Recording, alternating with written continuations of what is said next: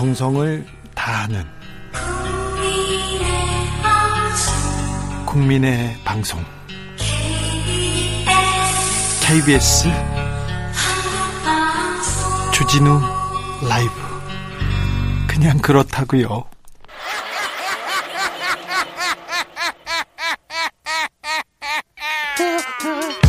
발로 뛰는 기자, 탐구하는 기자, 세상의 질문을 마구 던지는 기자, 기자가 본 오늘의 세상, 기자들의 수다. 라이브 기자실을 찾은, 찾은 오늘의 기자는 미디어 오늘의 진지 탐구 예. 정철은 기자입니다. 안녕하세요. 네, 한 주 어떻게 보내셨어요? 예, 오늘 또 과천 갔다 왔고요. 네. 네. 이래저래 또 정신없이 지나갔는데 어제 일도 잘 기억이 안 납니다. 그렇습니까? 이번 한 주 기자들의 언론계에서는 어떤 게 제일 뜨거운 화두인가요? 아무래도 네뭐 윤석열 총장과 추미애 장관 네 계속 오늘 나오네요. 또 법조 기자단에서 오마이뉴스 징계한다는 얘기가 나왔어요. 왜요? 그 관련해 가지고 어제 오마이뉴스가 뭘 하나 문건을 공개한 게 있는데 네. 그게 이제 뭐 엠바고 파기에 해당된다고 오늘 지금 투표를 한 걸로 알고 있고 아마 1년 출입 정지가 나오지 않을까. 아니 근데 예. 그 검찰 기자실은 너무 피, 폐쇄적인 것 같아요. 폐쇄적이죠. 저, 네, 저도 제가 관련된 기사를 썼어요. 그래서 특검이 열렸어. 그래서 수사를 특검이 열리기 직전에 수사단에서 이렇게 발표를 하는 거예요. 그래서 제가 그걸 들으려고 가려고 검사장과 어 저기 차장 검사하고 다 얘기했어. 그런데 검, 기자단에서 회의를 해가지고 안 됩니다. 그래서 쫓겨난 게 몇 번 있어요. 저, 아니 저한테 질문을 해야 될 기자들이 네. 저를 계속 쫓, 쫓아내더라고요. 경찰 기자단도 그랬습니다. 음. 여러 군데에서 쫓겨났어요. 그런데 1년이면 너무 센 거 아닌가요? 뭐 아직 결정되는지 좀 확인해 봐야 되는데요. 뭐 워낙 기자들이 엠바고 파기 이런 건 민감해 가지고요. 네. 좀 이해가 안 돼요. 저도 이제 중앙지법에서 비슷한 경험을 했었는데 이제 저는 이제 중앙지법 출입 기자가 아니잖아요. 네. 가니까 그 보통은. 그 노트북을 키고 칠 수 있거든요. 네. 서부지법에서는 칠수 있는데 중앙지법은 안 되더라고요. 그 가입된 기자단 기자들만 노트북을 열고 칠 수 있다는 거예요. 그걸 누가 정했는지 아세요? 기자단에서 정했어요. 네, 그걸 기자단 간사가 정했는데 참. 제가 노트북을 피고 치려면 간사의 허락을 받아야 된다고 하더라고요. 네. 그래서 그냥 수첩으로 적었습니다. 우리가 가면 또 그 사람 간사들 없어? 우리 간사이 없어졌어요. 그런데 자 출연 계속 거기도 계속 뜨겁습니다. 근데 예. 이거 난 궁금해요. 윤석열 총장이 조선일보 방상훈 사장도 만났잖아요. 예. 만난 것까진 됐는데 왜 그건 징계 부분에서 빠졌어요? 그러게요. 그게 저도 의아한데요. 오히려 그 사건 관계인 측면으로 보면 예. 그 당시 중앙지검장 시절에 조선일보 사건이 많이 걸려 있었거든요. 조선일보는 네. 사장이기 때문에 직접적으로 이게 연관돼 있어요. 그리고 장자연 건도 있었던 것 같고. 네, 가족도 있고요. 그래서 오히려 그게 좀더 예, 명확해 보일 수 있는데 아, 개인적으로는 그 홍석현 회장과 관련된 거는 지금 법무부 쪽에서 이제 변희재 씨 관련된 네. 사건을 언급을 했는데 전혀 저는 납득이 안 되더라고요. 왜냐하면 사실 기소 홍석현- 이유 있잖아요. 예, 그러니까 예, 그러기도 했고 홍석현 회장이 굳이 그, 그 당시 서울중앙지검장을 만나서 부탁할 만한 그런 사안이 아니거든요. 이미 뭐 네. 명확한 사안이었고 그래서 조금 그 부분은 납득하기 어려웠고 만약에 제가 법무부였다면 오히려 방상훈 사장을 좀 더 들여다보지 않았을까 싶은데 저, 그게 도 예, 사건이 많잖아요. 많죠. 예. 네. 자, 좀 의아했습니다. 아, 오늘은 어떤 이야기 준비해 오셨습니까? 지금 과천에서 오셨다고 오시는 길이라고요? 예, 과천 갔다 왔는데요. 지금 따끈따끈한 뉴스가 나왔어요. 예, MBN 예. 저번에 한 달 전쯤에 네. 그 업무정지 6개월 받았죠. 예. MBN이 오늘 방통위 재승인 심사에서 조건부 재승인을 또 받았습니다. 조건부 재승인을 받았다는 말이 그러면 네. MBN은 그냥 예, 계속 살아남았습니다. 살아남았다는 건가요? 예, 어, 지난주, 아, 다음 주 월요일이면 이제 승인 유효 기간이 끝나는데요, 네. MBN이. 오늘 이제 17개의 조건을 달고 조건부 재승인을 의결했습니다. 아, 17개 조건이나 달았어요. 많이도 달았네. 예, 17개가 역대 최다라고 들었고요. 어, 재승인 심사에서 MBN이 이번에 1000점 만점, 만점에서 640.5점을 맡아 가지고, 어, 재승인 기준 점수가 650점이거든요. 여기에 미달을 했습니다. 네. 그래서 방통위가 재승인 거부를 할 수 있었는데 어, 17개 조건을 부여해서 재승인하는 쪽으로 오늘 가닥을 잡았습니다. 왜 그렇게 결정 났다고 합니까? 예, 그 방통위 공식 입장은 어, MBN이 뭐 이사회 의장을 사회이사로 하는 방안을 포함한 이 경영 투명성 방안 및 어, 외주 상생 방안 등 추가 개선 계획을 제출했고 어, 재승인 거부 시 시청자 등의 피해가 예상되는 점을 종합적으로 고려했다 이렇게 밝혔습니다. 종합적으로 고려해서 재승인은 했어요. 예. 그 어. 앞서 이제 방통위가 종편 출범 당시 이제 투자자본금 556억 편법 중단했던 그래가지고 6개월 중단 방송 중단해라 그런 그 결정도 내렸었잖아요. 예. 다만 이제 그 영업 정지 시점을 6개월 유예하는 결정을 내렸는데 그 당시에 이미 승인 취소가 아닌 영업 정지 결정을 했던 만큼 예. 어, 이번 재승인 심사도 아마 조건부 재승인이 이루어질 거다 이런 전망이 있었는데요. 뭐 역시 전망대로 예. 조건부 재승인 아니 그러면 6개월 영업 정지는 어, 계속 적용되는 겁니까? 예, 그러니까 지금 3년 승인 기간을 받았거든요. 예? 승인 유효 기간. 그 3년에 영업 정지 기간 6개월이 포함이 되는 겁니다. 그러면 언제부터 영업 정지가 됩니까? 영업 정지는 만약에 MBN 쪽에서 행정 소송을 제기하지 않, 으면 네. 내년 5월 1일부터로 알고 있습니다. 근데 행정 소송 하겠죠. 네, 할 거로 생각합니다. 소송 기간 중에는 또 결과가 나올 때까지는 그냥 또 가겠죠. 예, 그래서 이게 다음 정부로 넘어갈 수도 있습니다. 그럼 MBN은 그냥 별 문제 없이 그냥 가는 거네요? 갈 수도 있다고 봅니다. 네. 네. 어, 사실 MBN이 이번 심사에서 이 방송 법령 등 준수 여부 이 부분에서 이제 과락을 받기도 했고 방송 법, 법을 아예 안, 안 어겨 뭐지 안 지켰겠네요. 예, 예, 맞습니다. 그리고 오, 이번에도 계속 시정 명령을 하는데도 지키질 않아요. 똑같은 잘못을 반복하고. MBN이 그 광고 있잖아요. 그 건강식품 막 이렇게 아우 저는 이 식품 먹고 이 약품 먹고 건강해졌어요. 뭐 어디 병을 나았어요. 그러면서 조금 있다가 광고하거든요. 그거 제일 많이 하는 데가 MBN이잖아요. MBN도 많이 하고 지상파도 많이 하고 뭐 많이 MBN만의 문제는 아닌데요. 아, 그렇습니다. 예, 아무튼 네. 예, MBN이 걸, 걸렸죠. 이 문제가 예, 이 문제가 또 문제가 됐다고 하더라고요.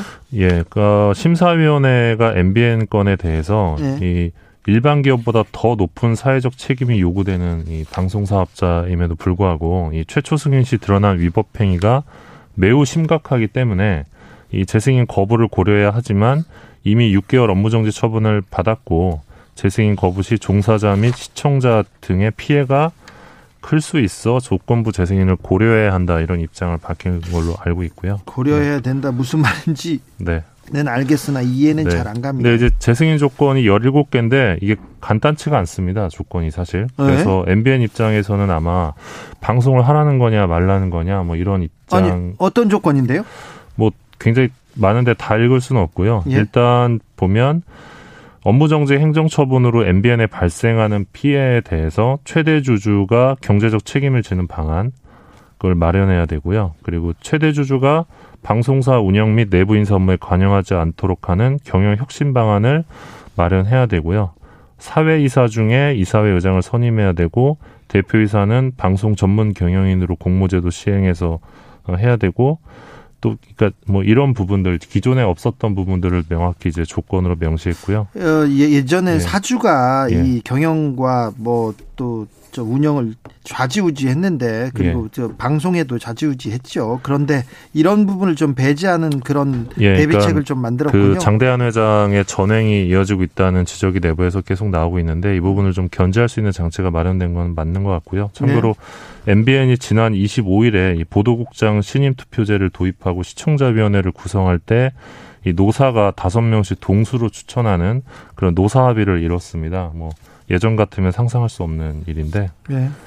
어, 그리고 MBN도 이제 6개월 영업정지 행정처분이 나오더라도 이 직원들의 임금과 고용을 보장할 것이다 이런 내용을 노사합의문에 어, 명시하기도 했습니다. 네.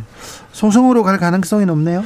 예, 소송으로 갈 가능성이 어, 굉장히 높은데요. 결국 결론은 그 몇 년 후에 날 거고 이번 정권에서는 나지 않을 가능성 높고요. 예, 뭐 아무튼 이 건으로 해서 이 문재인 정부 들어 종합편성 채널 4사에 대한 재승인이 한 번씩 이제 다 끝났는데요. 네. 앞, 앞서 이제 TV조선과 채널A까지 합쳐서 예. 어, 이번 건을 두고 이제 일각에서는 MBN은 승인 취소가 마땅한데 왜 MBN을 승인 취소시키지 못했느냐, 왜 6개월 업무 정지에 그쳤느냐 이런 비판도 있는 상황입니다. 법대로 하라 하면 승인 취소가 맞다면서요? 예, 그런데 그 방통위 분들 이야기도 들어보고 하면 그 이 법제도가 이제 이명박 정부 때 설계가 됐잖아요. 네. 미디어 법이 어떻게 보면 처음부터 좀 재승인을 거부하기 어렵게 이 재승인 제도가 설계된 것이 아닌가라는 생각도 좀 들더라고요. 그러니까 사실 한 번 태어난 종편을 없애기가 너무 어렵거든요. 그리고 또 일각에서는 또 문재인 정부가 아니었다면 이 MBN에 대해서 업무 정지 6개월이 가능했겠느냐. 뭐 그런 이야기도 있어가지고 그런 얘기도 있고요. 네. 아니면 뭐 법 적용을 제대로 못하다, 예, 뭐 모르다 그런, 이런 비판도 있습니다. 예, 그런 비판도 예, 맞는 말씀인데요. 네. 그래서 저는 차제에 이제 내년에 이제 미디어 혁신위원회가 아마 들어설 텐데 민주당 중심으로 어 기존에 있는 방송 법제를 이제 전면 재검토하면서 기존의 재승인 제도도 좀 전면 재검토해야 되지 않을까 이런 생각을 좀 하고요. 또 우리가 종합편성 채널 관련돼서 이제 언론 개혁을 이야기할 때 항상 네. 종편 관련된 이야기를 많이 했는데 어 단순하게 TV조선 채널의 뭐 이런 좀 불공정 방송사들을 날리는 것 말고도 다양한 언론 개혁의 어떤 수단이나 방법들이 있으니까 그런 식으로 좀 사고를 확장해 보는 게 어떨까라는 생각이 듭니다. 아무튼 뭐 예. 종편을 뭘 허가하고 뭐 재승인 뭐 이걸 떠나서 언론 개혁으로 좀 가야 되는데 예. 미디어 전문 기자로 예. 좀 다른 사회에 다른 사회 구석구석이 투명해지고 검찰도 권력을 가지고 예. 너무 했다 해서 지금 개혁하라고 예. 지금 예. 목소리가 어, 나오고 있고 검찰 개혁도 지금 앞으로 나가고 있습니다. 그런데 언론 개혁은 예. 좀 뒤처지고 있지 않나 그런 예, 생각이 그러니까 뭐 종편이 지금 다 이제 재승인을 넘어갔는데 뭐 네. 너무 실망하지 마시고요. 실망하는 분들 계실 텐데 아까 진행자께서 말씀하신 것처럼 뭐 기자단의 어떤 담합 카르텔을 좀 바꾸고 없애고 기사용 광고 막고 정치적 후견주의에서 벗어나는 어떤 공영방송 지배구조 개선도 하고 네. 또 언론 보도 피해에 따른 위자료 현실화하고 유료 부스 정확히 인증하고 되게 많은 방안들이 있거든요. 언론 네. 개혁을 향한 네. 하나씩 그런 까지 가야 예, 됩니다. 그래야 될 것 같습니다. 네, 참 언론인으로서 부끄러운 일인데요. 조금 언론이 좀 투명하고 공정하고 그리고 사실을 보도하는 언론으로 좀 거듭나고 노력해야 된다고 생각합니다. 자, 다음으로는 어떤 이야기 만나볼까요? 예, 아마 네이버나 다음 이 포털 사이트를 통해서 뉴스 보는 분들이 굉장히 많으실 텐데요. 아, 거의 대부분 포털을 통해서 뉴스를 접하죠? 예. 근데 이게 네이버랑 다음에서 보는 뉴스 소비 양상이 다르더라고요. 소비 양상이 다르다고요? 예, 그래서 그걸 좀 가져와 봤는데 네. 저희가 한국 리서치 D&I 조사 결과를 인용 인용을 했는데요. 디지털 수치, 뉴스 인덱스 수, 조사. 수치를 정확하게 얘기하면 안 됩니다. 그러면 아우 조사를 어떻게 했는지 다 일러야 되기 때문에 자, 아, 예. 그 네. 대략적인 기준만 얘기하자고요. 네. 어, 조사를 통해서 이제 언론사별 점유율 추정치를 저희가 확인했는데 일단 자 그러니까 포털에서 네. 어떤 언론사를 많이 보느냐 이거죠? 그렇습니다. 예? 그 네이버 모바일에서 in-link로 보는 기사 그렇죠. 점유율. 네이버를 통해서 뉴스를 본다는 사람 그렇죠. 정말 많습니다. 예. 자, 그 궁금합니다. 10월 한 달 기준 집계했는데 네. 일단 점유율이 중앙일보가 10.6% 어, 잠깐, 잠깐만. 1위. 잠깐만. 퍼센트 말하지 말고요. 자, 아, 네. 자 중앙일보가 제일 높아요. 네. 그리고요. 연합뉴스. 그리고 한국경제. 네. 그 다음에 조선일보. 그다음 네. 뉴스원, 매일경제, 머니투데이, YTN, 이데일리 서울신문. 한겨레 경영은 어디 있어요? 네, 없습니다. 없어요? 네. 여기가 아, 이제 1위부터 10위까지. 지금 네이버에 가장 많이는 많이 걸리는 언론사는 중앙일보고요. 네. 그다음엔 연합뉴스고요. 그 다음에 네. 한국 경제랍니다. 아, 이거 네. 놀랍네요. 그러니까 많이 조, 본다는 거죠. 네. 조선일보입니다. 그 다음에. 그런데 네. 중앙일보는 조선일보보다 두 배, 두 배 많이 많이 올라갑니다. 이거 저 여론조사가 아니고 통계 수치기 때문에 네. 어, 출처 발, 얘기해도 된답니다. 아유 제가요. 네, 제가 소심해서 그래요. 네. 자 네이버가 랭킹 뉴스 폐지했는데 네. 좀 변화가 있나요? 저 저 이 결과 조금 네. 좀, 좀 충격적이네요. 왜 그러냐면 좋은 언론, 좋은 기사를 쏟아내는 언론사도 있는데 네. 거기보다는 음, 네, 네, 있는데 이런 순위가 나왔습니다. 자, 아마 랭킹 뉴스로 기사 많이 클릭해서 보셨을 텐데요. 네. 그 10월 23일 날 이걸 폐지했습니다. 네. 그러니까 네이버는 특정, 폐지하고 다음에 예, 있습니다. 특정 기사가 지나치게 주목받는 경향이 있어서 폐지했다고 했는데 실제로 랭킹에 오르면 주목도가 높아지니까 클릭을 해서 랭킹에 랭킹을 나는 현상 벌어졌고 랭킹 뉴스를 바탕으로 어뷰징도 있었고요. 예. 어, 그래서 이제 이, 이걸 없앴는데 개편 결과 어, 랭킹 뉴스에 많이 올랐던 언론사 이용 비율이 감소한 것으로 나타났는데요. 아까 그럼- 언급했던 1위에서 10위부터 언론사들 예. 어, 이곳의 이용 비중이 감소했습니다. 예. 반면에 21위에서 30위권 언론사 10곳 중 8곳의 이용 비중은 늘었습니다. 그러니까 예. 랭킹 뉴스에 자주 오르지 않던 언론사로 예, 트래픽이 분산이 된 거고요. 네. 일단 네이버 인링크는 방금 말씀드린 순위인데 다음은 또 다릅니다. 다음 어때요? 다음은 어 1위가 연합뉴스입니다. 연합뉴스고요. 예, 아까는 이제 중앙일보였죠. 중앙일보였죠. 네. 그리고 2위가 뉴스원, 네. 그리고 다 3위가 뉴- 뉴스 통신사네요. 예, 네. 3위가 머니투데이, 다 통신사네요. 예, 4위가 뉴시스, 예. 오위- 여기도 그다음에 5위가 중앙일보, 6위 조선일보, 7위 서울신문, 그 다음 한국일보, KBS, MBC 순입니다. 자, 근데 네이버나 다음 메인에 걸리는 그 뉴스 항상 이게 불공정 시비 있고 누가 어떤 뉴스를 어, 포털 메인에 올리, 올리느냐에 따라서 굉장히 많은 그 여론을 몰고 가는데 영향을 맞습니다. 마- 미치거든요. 지난 몇 년 전에 그리고 수년 전에는 이런 거 많이 했거든요, 사실. 그래서 그뭐 전화해 가지고 네이버에서 내리라고 그래. 네이버는 어떻게 조정하기로 했습니다. 이런 게 문자에도 남고 그렇지 않습니까? 예, 맞습니다. 자, 네이버하고 다음은 어떤 차이가 있습니까? 일단 정리를 해 보면 다음에서는 이 뉴스 통신사의 점유율 차이가 많이 납니다. 네이버에 네. 비해. 그러게요. 10월 기준으로 보면 뉴스통신 3사 합산 점유율이 39.4%인데 연합 뉴스원 뉴시스요. 예, 근데 네이버에서는 이게 14.4%입니다. 오, 엄청나게 많이 차이가 주- 많이 나는 건데 그러네요. 쉽게 말하면 다음에서 클릭하는 기사는 어, 대부분 이제 뉴스통신사 기사가 예. 되는 거고요. 반면에 이제 네이버에서 상위권을 차지했던 중앙일보, 한국경제, 조선일보의 경우 이 다음에서는 점유율이 굉장히 떨어지는 현상을 확인할 수 있습니다. 절반까지 떨어지는 경우도 있고요. 한국 경제는 네이버는 7.6인데 저기 다음에서는 1.6%만 예. 점유하고 있어요. 굉장히 많이 떨어졌고 중앙일보도 점유율이 10.6에서 다음은 5.8로 이제 떨어집니다. 이거 뭐 조금 공평하다고 보기는 없 어렵습니다. 공정하다고 보기는 어려운 것 같습니다. 저는 그러니까 이제 네이버나 다음이나 언론사 구성은 거의 비슷한데 똑같죠. 예, 근데 언론사 마다 이제 점유율 차가 크다는 사실이 지금 나온 거거든요. 그렇죠. 이건 그러니까 뉴스가 중요한 게 아니라 뭐 네. 알고리즘 네, 편집 맞습니다. 뭐 이게 예. 중요한 거 아닌가요? 네, 카카오, 카카오 이제 다음이 이제 카카오 건데 카카오랑 네이버랑 이제 알고리즘 배열이 좀 다르고요. 음. 편집 방식도 좀 다르기 때문에 어 그런 것 같은데 어 이런 부분들 사실 많은 분들이 잘 모르실 텐데 알고 이제 뉴스를 소비하시는 것도 필요할 것 같습니다. 그렇게 그러니까 그러, 예. 그렇죠. 그래서 뭐 포털과 관련된 문제는 진행자께서 말씀하신 것처럼 하루 이틀 문제는 아닌데 그리고 정치적으로도 많이 이용하고 이용 당했어요. 예, 맞습니다. 그래서 사실 이 문제도 그 내년에 이제 미디어 혁신위원회가 구성이 되면 이야기를 해야 될 것 같은데 네. 얼마 전에 한 토론회에서 그 이봉현 한겨레 저널리즘 책무실장이 이 언론사별로 포털에 송고할 수 있는 기사 수를 아예 제한하자. 네. 그래서 중요한 우리 회사 뉴스만 입장에서 중요한 뉴스만 내보낼 수 있도록 하자 뭐 이런 제안을 하기도 했는데 좀 다양한 아이디어가 좀 나올 필요가 있다고 생각합니다. 네. 우리가 지금 포털을 통해서 뉴스를 보기 때문에 포털은 그냥 그냥 포털이 아니라 언론사의 역할을 하고 있습니다. 어떤 뉴스를 보, 보, 보여주는지 뉴스를 쓰는 것 뉴스를 생산하는 것도 중요하지만 뉴스를 편집해서 보여주는 거 엄청나게 중요하거든요. 이 문제에 대한 고민이 좀 더 깊어야 됩니다. 더 해야 됩니다. 역시 난 최고다님께서 사실을 근거로 올바른 뉴스 전달을 해야 하는데 제목 장사하는 기사 문제 있습니다. 언론 개혁이 필요합니다. 이거 중요한 내용입니다. 이거 중요합니다.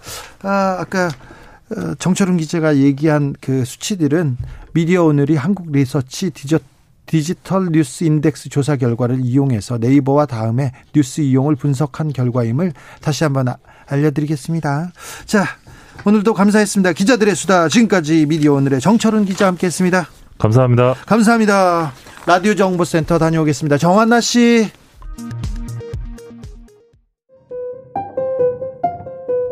정치 피로, 사건 사고로 인한 피로, 고달픈 일상에서 오는 피로. 오늘 시사하셨습니까? 경험해 보세요. 들은 날과 안 들은 날의 차이.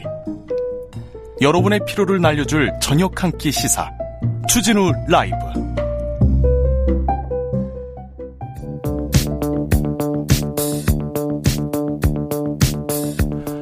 대한민국 정치의 새로운 100년을 준비한다. 21세기형 국회 싱크탱크 정치연구소 영앤영.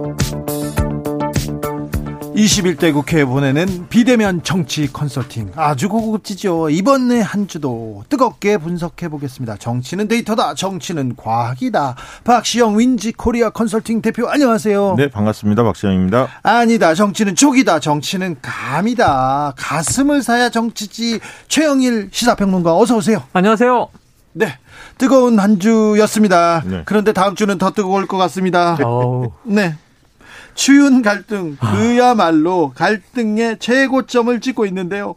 다음 주는 더 뜨겁답니다. 그런데, 자, 어제 윤석열 총장 쪽에서, 야, 이게 판사 사찰이라고, 불법 사찰이라고, 아니다. 국민 눈에서 판단해봐. 그러면서 사찰 음. 문건을 공개했습니다. 공개해도 되는지는 모르겠습니다. 그런데 이 문건은 하나인데, 음. 사람들이 이거는 불법 사찰이다 아니다 정보 수집이다 이렇게 의견이 엇갈리고 있습니다. 어떻게 보십니까 네. 데이터박? 예, 일단은 뭐 몇 가지 쟁점이 좀 있는데 네. 사람들이 이 사달이 일어났는데 이 사달이 왜 일어났지? 잠깐 그걸 까먹을 때가 있어요. 까먹었어요. 어, 진짜. 그리고 공교롭게 윤석열 장모의 요양병원 비리 어. 이 부분에 대해서 불구속 기소가 됐거든. 혐의가 맞아요. 있다라는 어. 게 인정되는 날 음. 그게 뭐- 공교도 공교롭게 그날 저녁에 어. 추 장관이 이 윤 총장에 대한 직무배제 징계 맞아요. 청구가 이루어지면서 윤 총장 모친에 대한 건 다 잊었어 사람들이. 아 니 그리고 지금 이거 이, 이 내용이 안 들어갔어 여섯 개에 그렇기 음. 때문에 이거 다 잊었어요 넘어갔어. 아, 네, 자 그러니까- 그리고요. 그래서 어 결국은 이제 그 지금 남는 건 뭐냐면 어쨌든 감찰을 했는데 감찰을 하려고 하는데 비위가 있어서 대면 조사는 안 된다. 서면 조사만 하겠다. 이렇게 이제 옥신각신 하면서 시간을 좀 끌었지 않습니까? 네. 그러면서 이제 결국은 추 장관이 이제 칼을 빼들었는데 많은 분들이 예상했던 거와 달리 한 가지가 좀 추가됐어요. 음. 그게 바로 법관들, 재판관들에 대한 사찰 의혹이 이제 하나가 도드라져 보였는데 여섯 개 여섯 개 이유 중에 지금 불법 사찰이 가장 중요한 이슈로. 올라올랐죠. 이슈, 이슈로 올랐죠. 음. 왜냐하면. 이제 국민들 내리에도 사법농단 할 때 블랙리스트 뭐 이런 것들이 다 있지 않았습니까? 음. 네. 근데 이제 이거를 어떻게 볼 거냐? 이게 단순한 정보 수집이냐? 아니면 사찰의 냄새가 나는 거냐? 음. 근데 이걸 따지기 전에 저는 어제 그 변호인 측에서 윤석열 총장의 변호인 측에서 음. 이 문건을 공개를 했단 말이에요. 아홉 네네네. 장짜리. 이 자체가 일단 문제가 된다고 봤어요. 어. 왜냐하면 이거는 명백하게 개인정보 보호법에 의해서 음. 보호 어, 작성 작성된 걸 차치하더라도 이거는 음.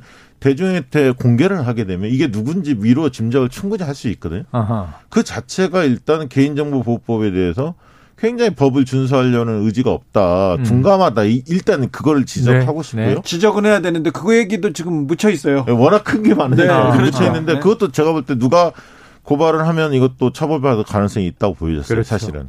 그리고 어 쟁점은 과연 이게 관행적으로 해왔던 일이냐, 아니면 윤 총장의 지시에 의한 거냐 이게 하나 있고요. 그다음에 관행적으로 했다고 하더라도 이게 어, 수직 과정이나 활용 활용의 측면에 있어서 불법적 소지가 있느냐, 음. 아니면 단순히 부적절한 행위 로만 그칠 거냐, 위법 행위까지 갈 거냐 이게 이제 있는 거 아닙니까? 음.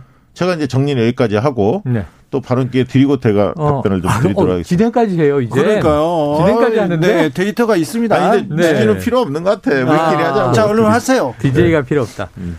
어, 거의 공감이에요. 네. 그래도 이제 거의 공감이죠. 지금 이제 설명을 잘 정리해 주셨는데 문제는 해석이 달라지는 거야. 음. 그러니까 제 저도 오늘 이 법알못의 입장에서는 비법조인의 입장에서는 아, 이건 어떻게 해석되는 걸까? 그런데 이제 항상 법리적인 측면이 있고 해석이 또 하나는 관행적인 측면이 있어요. 음. 그 법조인이 정말 제가 오늘 많이 만났는데 어제부터 네. 반은 사찰에 가깝다. 주로 뭐 박지훈 이런 사람들 만난 거 아닙니까? 반은. 어, 거의 뭐 포함해서 예. 그리고 반은 이거 관행이다. 음. 이게 그리고 또 적절하다고는 얘기 못한다. 아, 부적절한 건다 예, 동의해. 예, 그건 다 동의해. 그리고 판사들이야 양심에 당연히 사람 아니면 다 어, 동의해. 당연히 언짢겠지. 여기까지도 이제 인정해요. 네. 그런데 문제는 뭐냐면 이게 윤석열 총장이 뭔가 한 게 아니고 자 이제 검찰에서 이 재판을 시험 공부에 임하듯이 이 우등생 엘리트들이 하는데 변호사도 법조계 바닥이 좁잖아요. 음. 어, 이번에 우리 재판을 맡은 재판관이 재판부의 판사 세 분이 어떤 분들이지? 어떤 성향이지?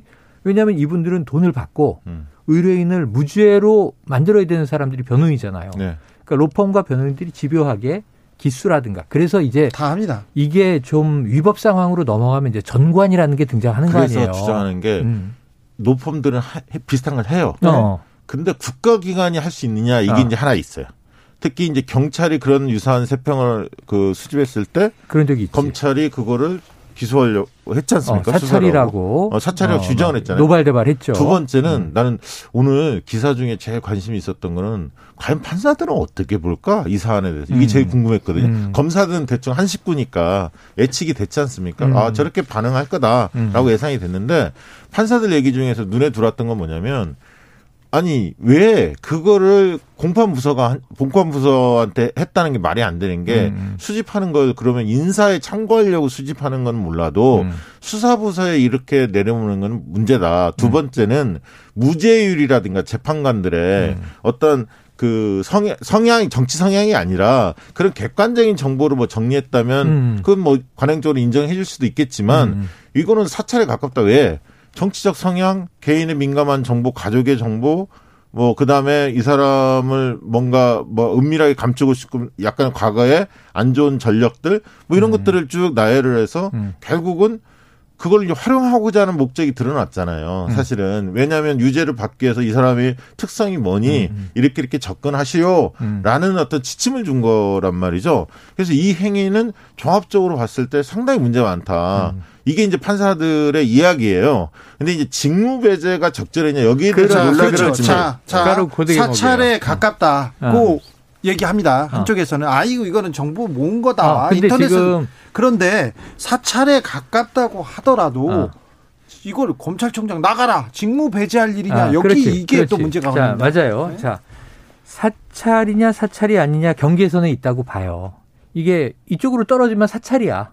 근데 이쪽으로 떨어지면 아 이게 좀 부적절하고 문제는 있었으나 좋다. 불법 사찰까지는 아니다. 네. 그런데 이거는 좋지 않은 관행이다. 개선해야지. 근데 이럴 수 그러면 있는데 사과는 해야지. 어, 아니 사과를 사과는 안 해, 윤 총장. 아니 근데 사과를 안 했다고 직무배제를 하진 아니, 않잖아요. 그러니까 지금까지 사과한 어. 적이 한 번도 없어, 검사들은. 어. 자 사찰에 가깝다. 거기 거 계속 가보죠. 자, 자, 그런데 저는 그 다음에 문제 뭐냐면 저도 박시영 대표와 똑같은 문제 의식을 가지고 접근을 해서 예. 어제 오늘 쭉이 문건도 공개됐고 들여다보다 보니 문제는 수위가 사찰이라고 우리가 느낄 정도로 심한 정도가 예. 많지 않아요. 자, 보세요. 13개 재판부에 이 27명의 판사들에 대해서 했는데 자, 제일 제가 관심 있었던 조국 전 장관 재판부에 대해서 뭐라고 써놨어. 좀 성의가 없어요 검사들이 적은 게. 근데 근데 성의도 없고 예. 대체로 우호적인 평이에요. 그러니까 그냥 총평으로 한마디로 하면 괜찮다. 이렇게 써놨어. 그러니까 우리가 지금 얘기했던 무리야기 법관에 올라갔다. 네. 이 사람이 당직 판사를 하고 있는데 전날 과음을 하고 다음날 출근을 안 해서 네. 재판에 못 들어갔다. 네. 불출석했다. 이런 심각한 문제가 될 수 있죠. 이게 조국 재판 담당 판사 아니에요. 다른 판사고. 예. 그다음에 좀 문제가 우리법 연구회 출신이나 이게 선입견을 갖고 있죠. 네. 그거는 정말 그 합리적이다. 문제가 있는 표현이에요. 우리 법 연구회 사람들은 네. 비합리적이라는 인식을 이미 딱지를 깔고 있고. 붙여놓고 얘기하는 거예요. 아, 그다음에 예를 그게 들자면 그런 게 사찰인 아, 거예요. 그런 게 많아. 예를 들면 이런 것도 있어요.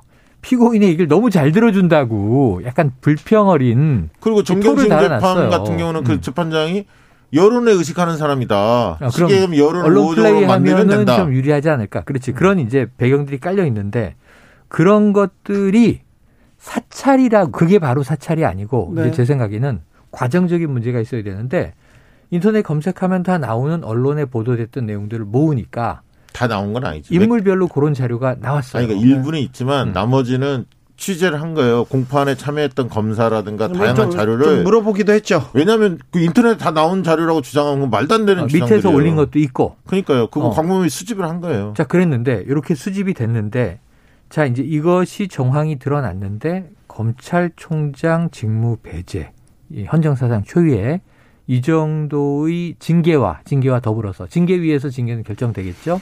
갈 수위의 일인가에 대해서 일선의 검사들과 약 절반의 법조인은 이 절반이라는 건 상징적인 표현입니다. 일부의 법조인들은 그건 아니지 않나. 네. 그래서 부당하다. 이 표현이 나오는 그러니까 같아요. 그 부분에 대한 전 논란이 있을 수 있다고 음. 봅니다. 네, 그 다툼의 부분, 여지가 어, 있다. 그 부분 다툼의 검사들은 초 진짜 똘똘 뭉쳤어요. 네. 뭐, 네. 그리 그리 그리고요. 그러니까 그 부분에 대해서는 뭐 그러니까 징계를 청구하는 거는 감찰 자체에 대해서 미온적으로 했고 실질적으로 방해했고 혜택했기 때문에 그럴 수는 있다. 그거는 난 가능하다 보는데 직무배제는 이제 논란이 충분히 있을 수 있어요. 음. 근데 왜 추장관이 그걸 선택했을까 생각을 해봤더니 음, 음. 저는 이제 추론은 그런 겁니다. 음.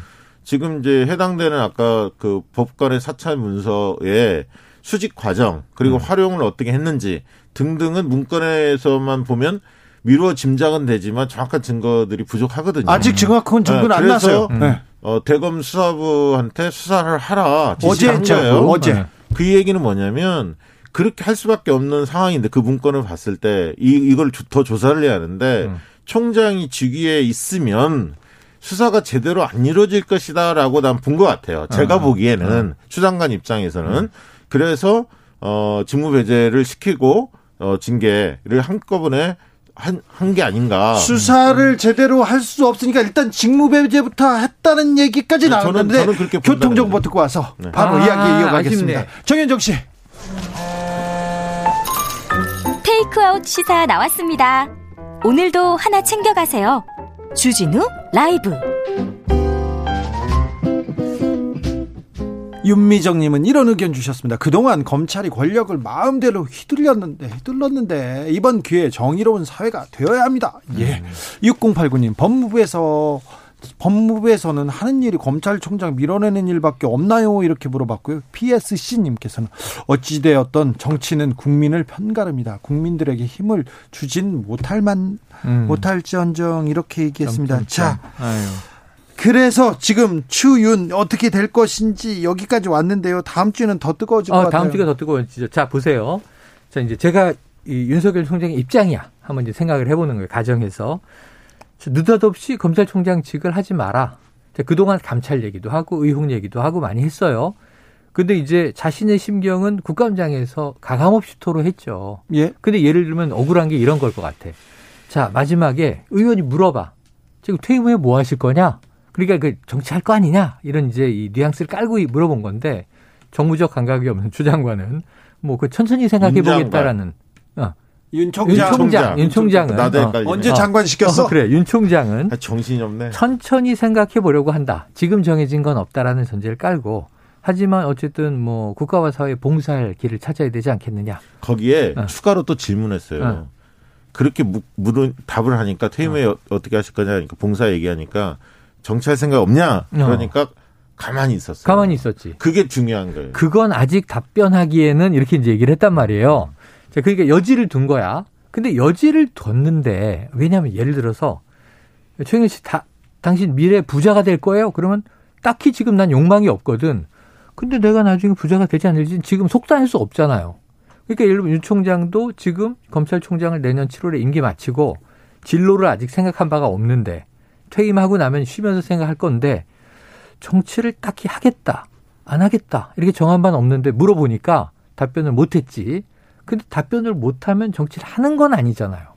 아니 그거 그거는 뭐 그 별개 문제고요. 아, 근데- 그 근데 아니, 여섯 개 들어가긴 했지만 아니 별개가 아닌데 이게 음. 여섯 가지 비위 혐의 중에. 그거 그- 어. 그러니까 그 부분에 있어서 그 다음이 더 중요한데 음. 사실은 그 전에는 검찰 측에서 윤성 윤 총장 여론조사 넣으면 빼달라고 네, 했었죠. 여론조사 기간에 다 공문 보내고 그랬어요. 근데 맞아요. 최근에는 어. 지지율 높게 나온 다음에 그런 행위를 하지 않으니까 그 어. 발언과 맞물려서 어. 더 의심을 좀 받은 건 사실이잖아요. 어. 그래도 정치 중립 위반 비위로, 비위로? 이걸 예, 옷 벗을 이유로 어. 이렇게 아니, 이걸 그러니까 드는 그 여섯 가지 중에 한 가지 뿐이고 어. 그것이 뭐 전부가 아니니까. 아니, 예. 거기에 생각은 지금 그 부분이 제일 만만한가 보군요. 아니, 아니라 나머지 왜- 좀 해명이 잘안왜 되죠. 굳이 논란의 여지가 있는 걸 덧붙였을까인데 이건 봐요. 음. 여섯 6대 비위 혐의 이게 언론에 계속 나오는 거 그렇게 발표를 했으니까 조목 조목 조목 조목 여기에 대해서 조목 조목 조목 반박을 하는데 대검의 반박은 하나잖아요. 정치행위를 한 적이 없는데 정치 중립 위반이다. 내가 데리고 나간다고 한 적도 없는데 근데 그거는 네. 조사해봐야 돼. 왜 그러냐면 음. 예를 들면 지난번 조국 장관 할 때도 검찰만 아는 소식이 바로 현장에서 야권 의원들한테 바로 실시간으로 파악이 돼서 질문이 나오잖아요. 어. 몇 단계나. 그러니까 이 부분도 그러니까 그 단순히 정치와 연결된 게 아니라 특정 정당과의 검찰 수뇌부가 한 라인을 구축해서 정보를 이 부분도 모릅니다. 쉽게 말하면 사실 근데- 유착 관계. 어, 유착 아니 관계. 근데 그 저기 여든 야든 어. 통하는 전화하는 사람들이 있겠죠. 이걸 아니, 가지고 아니, 친한 정치- 사람들도 있겠고. 예, 예. 아니 그래서 예를 유착 들면 관계를 대놓고 이렇게 얘기하잖아요. 예. 아니 막 이제 공방을 지고 받고 이제 검찰총장을 국감장에서 막 이렇게 저 몰아붙이다가 네? 박범계 민주당 의원이 예. 이렇게 얘기를 하잖아요. 자, 총장님 나 아시죠? 나도 총장님을 잘 압니다. 네. 이렇게 얘기를 하고 그러니까 윤 총장이 뭐라 그래요? 뭐 연수 전에는 나한테 안 안 이러시지 않았습니까? 지금 이제는 왜 이러십니까? 이런 얘기를 한단 말이에요. 그러니까 친하다는 거야.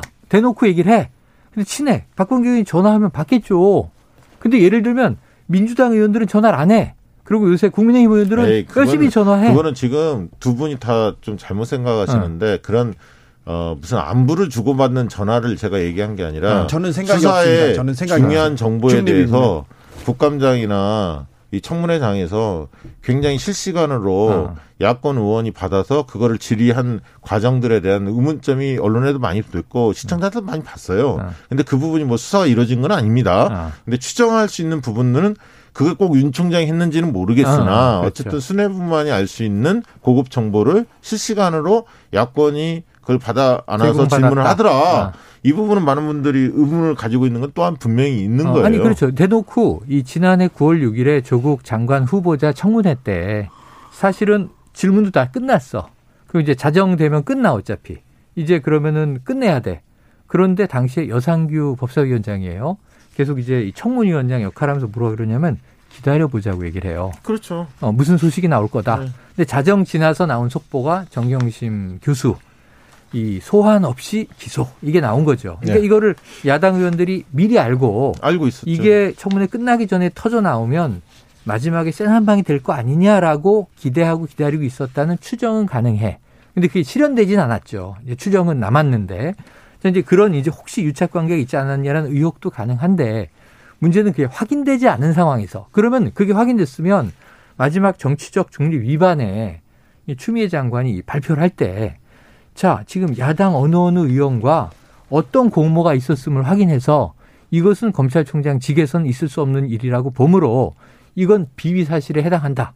라고 얘기를 했어야 아니, 되는데 그러니까 의혹을 가진 것들은 여러 한 가지가 거지. 있는데 음. 그 여섯 가지 중에서 몇 가지가 정말 사실로 드러날지는 모르겠어요. 그건 음. 징계위원회에서 구체적인 자료를 내고 아니요, 아니요. 저는 판단하겠죠. 저는 이게 그게 반대인 게 네. 감찰이 깔끔하게 끝나서 감찰의 아니, 결과 감찰의 대면 조사를 거부한 어. 사람이 누굽니까? 아니 그 윤 총장이잖아요. 아니, 그러니까 서면 조사를 먼저 하면 되잖아. 어떻게 서면 조사를 먼저 합니까? 서면 조사를 하게 되면요.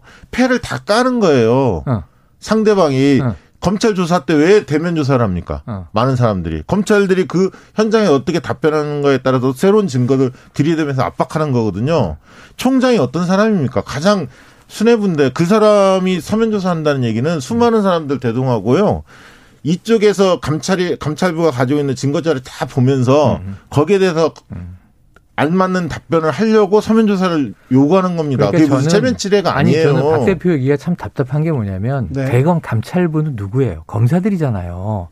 그 패를 그 패를 서면으로 써서 종이로 자 여기 답변해 주세요. 그럼 패를 까는 거고 이 종이 안 주면은 윤 총장이 이 패를 모를 것 같아요. 아유, 증거 자료를 네. 음. 들이밀죠. 답변에 따라서 위증을 하거나 다른 답변을 하면 들이밀습니다. 왜 그 검찰들이 그러면 대면 조사합니까? 자, 수사할 여기까지 때. 여기까지 딱 정하고요. 그래서 서면 조사를 계속 주장한 거예요. 아니 이 서면. 조사를 하기도 하고 대면 조사를 하는데 아무튼 가- 그 조사를 거부했습니다. 그래서 지금 어 그 감찰을 안 하고 응하지 바로 않았다. 아니, 지금 바로 보니까 윤 총장. 빙의가 깨졌어. 아 깨졌나? 빙의 한 방에. 아니야 왜 그러세요 데이터박 왜 그러십니까? 열심히 하고 있습니다. 다음 주 법원의 결정에 따라 누구 한 명은 정치적 타격을 받을 것 같습니다. 벌써 다음 주 월요일 날 행정법원에서 심리를 음. 아, 오케이. 엽니다. 자, 이거 어떻게 보세요? 저는 저는 이 2일 수요일에 징계위원회가 소집됐기 때문에 네. 이 징계 결정을 보고 법원이 네. 판단할 줄 알았어요. 왜냐하면 통상 일주일 플러스 알파거든요. 네. 근데 지금 굉장히 빨리 잡은 빨리 거야. 잡혔어요. 빨리 잡아야죠. 어, 그러니까 법원은 이게 이렇게 빨리 잡은 이유는 자 검찰총장의 직무가 배제되어 있는 상황이 지금 이것은 돌이킬 수 없는 큰 피해가 있을 가능성이 있다. 네. 그러니까 빨리 결정해 주자. 예. 근데 그렇다면은 지금까지 그 변호사들의 통상적인 분석은 네. 이거 이게 나중에 행정 소송에서 윤 총장이 패하더라도 지금 검찰총장 공석 대행 체제로 장기간 가는 것은 바람직하지 않으니 일단은 본안 소송에서 결정하기로 하고 직무에 복귀시켜 주는 것이 일반론이라는 거예요. 네. 그러니까 그것은 기각한다는 얘기죠. 예. 인용하는 게 아니라. 데이터 박 어떻게 어, 생각하세요? 전 기각 가능성이 높다라고 다소 가처분 신청 자체에 대한 응, 기각인데 네. 그렇지. 어, 저도 그렇게 봐요. 그러면 다음 주 월요일 날 행정법원 에서 자 기각 그러면은 아니 화요일 날 발표할 것 자. 아, 화요일쯤에서 화요일쯤에서 행정법원에서 뭐라고 야 그래도 직무에 복귀해라 복귀해라. 이렇게 얘기가 나와요. 아, 그러면 그- 또 그- 근데 그렇게 나와도 네. 이게 이 문제를 직무 배제하고 징계 청구를 한 추장관에게 타격이 있는 건 아니에요. 타격이 있죠. 어. 여론은 여론 아 여론과 언론은 타격을 줄여 주려고 할 수가 아니 있지. 그런데 예. 그러더라도 수요일 날 징계위원회 기차는 떠났습니다. 아니, 네. 난 저는 사실은 직무 배제에 대해서 사실 인용과 기각은 화요일 날 발표할 거는 어. 사실 반반인데 왜 어. 그러냐면 그런 생각이 있어요. 수요일 날 징계위원회 열리는데 아까 있던 직무 배제로 인해서 공백 상태가 하루거든. 하루. 하루에 하루에요. 실질적으로 그 다음 날 징계에서 혐의가 없거나 어.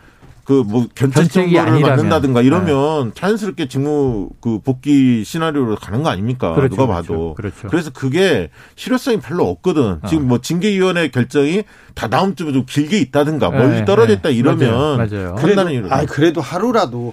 근데 법원에서 근데 가처분을 받아들이면 행정 법원에서도 만약에 야 좀 사찰인지 뭔지 좀 직무 범위도 잘못됐고 이거 뭐 문제가 있어. 그렇지만 직무 배제는 너무해. 그래서 음. 임기 야 임기는 채워라 이렇게 얘기 나오면 일단 복귀는 해라. 복귀해라 소송 나오면 결과가 나올 때까지 근데 일단 그건 복귀해라. 있어요. 지금까지 보통 공무원들이 이렇게 징계 사유에 갔을 때 직무 배제에 대한 가처분 신청을 많이 하잖아요. 그렇죠, 공무원들도. 그렇죠. 네. 뭐 그랬을 때 이 직무 배제를 그 인용을 해서 그 가처분 신청을 음. 다시 복귀하는 경우는 음. 거의 없어요. 사실은. 음. 지금까지 보통 그 공무원들이 비리를 저질렀을 때 음. 어, 징계에 처했을 때 이 직무에서 배제되는 경우들이 많았거든요. 그런 그래서 건 근데 아니, 뇌물이나 그러니까- 큰큰 그렇죠, 아니, 그러니까 큰 그렇지. 범죄는 그렇죠. 대부분 그랬어요. 그러니까 네. 그게 기각되는 경우는 별로 없었거든요. 음.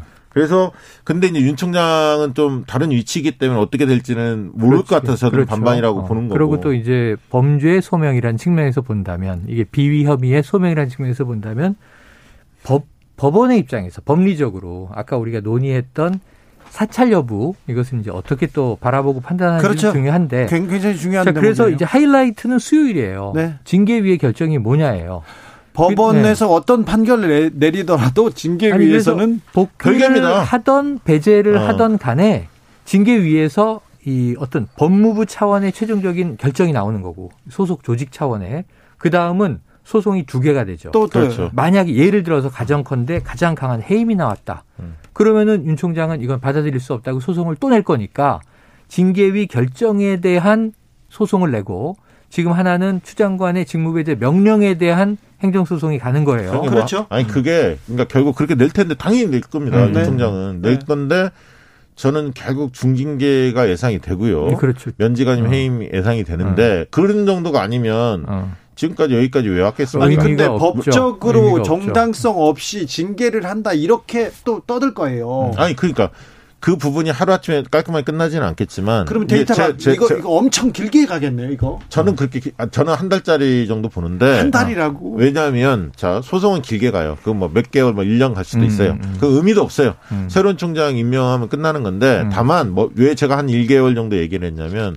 소송이 이루어지는 것도 있지만 윤 총장 아직 그 처와 관련된 수사 음. 그리고 측근 윤대진과 관련된 수사 음. 그 본인과 관련된 감찰 결과 어, 장모 분- 수사, 분- 예, 장모 장모도 재판. 마찬가지 아직 남아 있죠. 이 부분이 저는 12월 말이나 1월 초 정도면 정리할 수밖에 없어요. 음. 어떤 식으로 결론이 나올까? 왜냐하면 2월 달에 정기 임사- 인사 가 있어요. 검찰들의 그렇죠. 검사들의 그 전에 끝나야 하거든요. 어. 그러면 이 부분에서 과연 어. 어떤 혐의가 일어나냐에 따라서 윤 총장에 대해서 동정 여론을 가졌던 사람들이 뒤돌아설 수도 있습니다. 유죄가 만약에 많이 나오면 음. 어저 사람 좀 심했네. 데이터박은 한 달 후에는 이 갈등도 어, 그 봉합된다고 네. 생각하는데 근데 저는 반대입니다. 지금 데이터 박은 말이죠. 이 어떤 거냐면 정치 일정이 빨리 끝나야 이 혼란한 전국이 정리가 되고 내년에 재보선을 뭐 여야가 정책 대결로 붙고 대선을 향해 가고 이런 정치 일정은 이해가 돼요. 그런 바람이 있겠지. 근데 이렇게 깨끗하게 깔끔하게 안 끝나고 지저분하게 가요. 뭐냐면 지금 다 법무부 장관이 위원장이 된 징계위원회가 당연히 반윤 총장일 것이다. 이 지금 비위 혐의를 다 따져서 엄벌에 처할 것이라는 전제를 깔고 있는데 네. 저는 그게 아닐 거예요. 지금 보시면 법무부 주도로 가지 않아요. 이 내용을 보면 법무부 장관은 의결, 의결권이 없어. 사회자야. 차관이죠, 차관이. 그다음에 차관 들어와. 그다음에 지명 검사 두 명 들어와. 검사예요. 뭐 법무부 장관 측근이라고 전 생각하지 않아요. 아니 검사예요. 법무부 장관이 어. 선정하니까 그리고 변호사 들어와요. 네. 그리고 이제 사회적인 신망이 있는 교수나 뭐. 비법조인 네. 뭐, 예, 법학자도 들어오고 그렇게 들어와서 감론을 박을 하면 제가 생각하는 최악의 시나리오 뭐냐면 경징계는 안 나올 건데 자 최고수의 해임 그다음에 면직 그다음에 정직이에요. 만약에 지금 윤 총장의 임기가 8개월 남았습니다. 네. 이게 보통 8개월이 아니에요. 치열한 8개월인데 정직 6개월로 징계하면 어떻게 될 것 같아요? 그럼.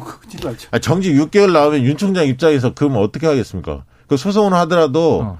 제가 볼 때는 옷 벗고 빨리 대선 뛰죠.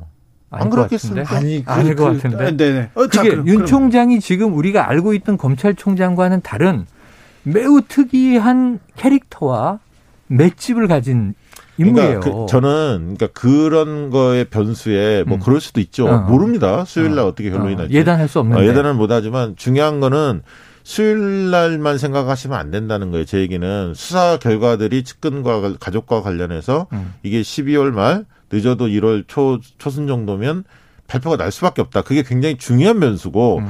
그것이 어떻게 결론이 나느냐에 따라서 윤 총장의 음. 혹시 윤 총장이 어, 대선에 뛰어든다 하더라도 그 부분을 가- 안고 가는 거예요. 어떤 형태든. 그게 만약 클리어되면 윤 총장한테 상당히 날개가 다는 거고. 자, 그러면 한 달 후에는 그러면 어떻게 정리가, 될까요? 되느냐. 음. 아, 그거는 그 결과가 어떻게 되느냐에 따라 완전히 다르, 징계 달라지겠죠. 결과에 따라서. 예. 어. 저는 그렇게 봅니다. 그러니까 지금 이제 우리 데이터박의 추정은 이런 거예요. 이 2일 수요일 징계위원회에서 네.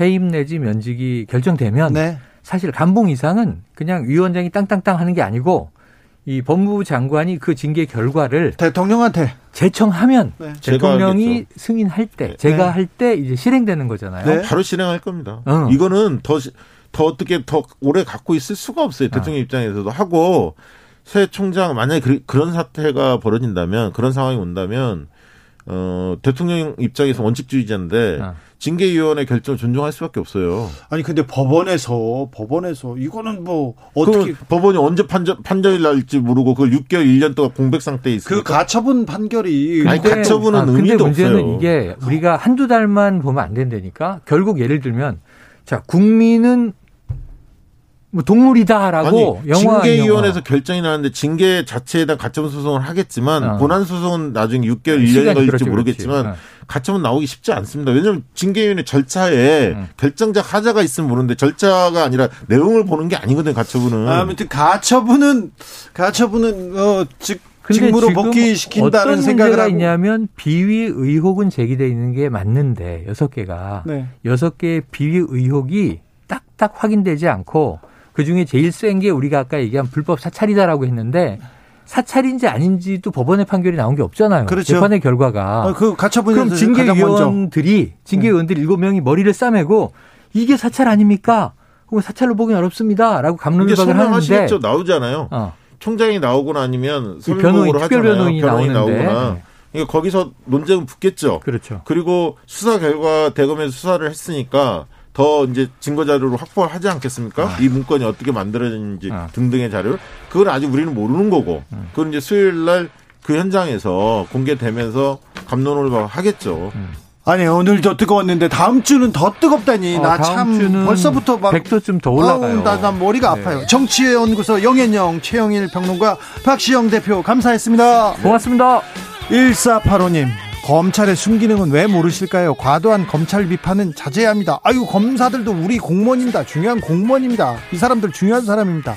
5708 기득권 최후의 저항입니다. 검찰개혁 이번에 못하면 영원히 못합니다. 이런 의견도 주셨습니다. ACDC의 Highway to Hell 들으면서 저는 여기서 인사드리겠습니다. 저는 내일 오후 5시 5분에 주진우 라이브 스페셜로 돌아옵니다. 지금까지 주진우였습니다.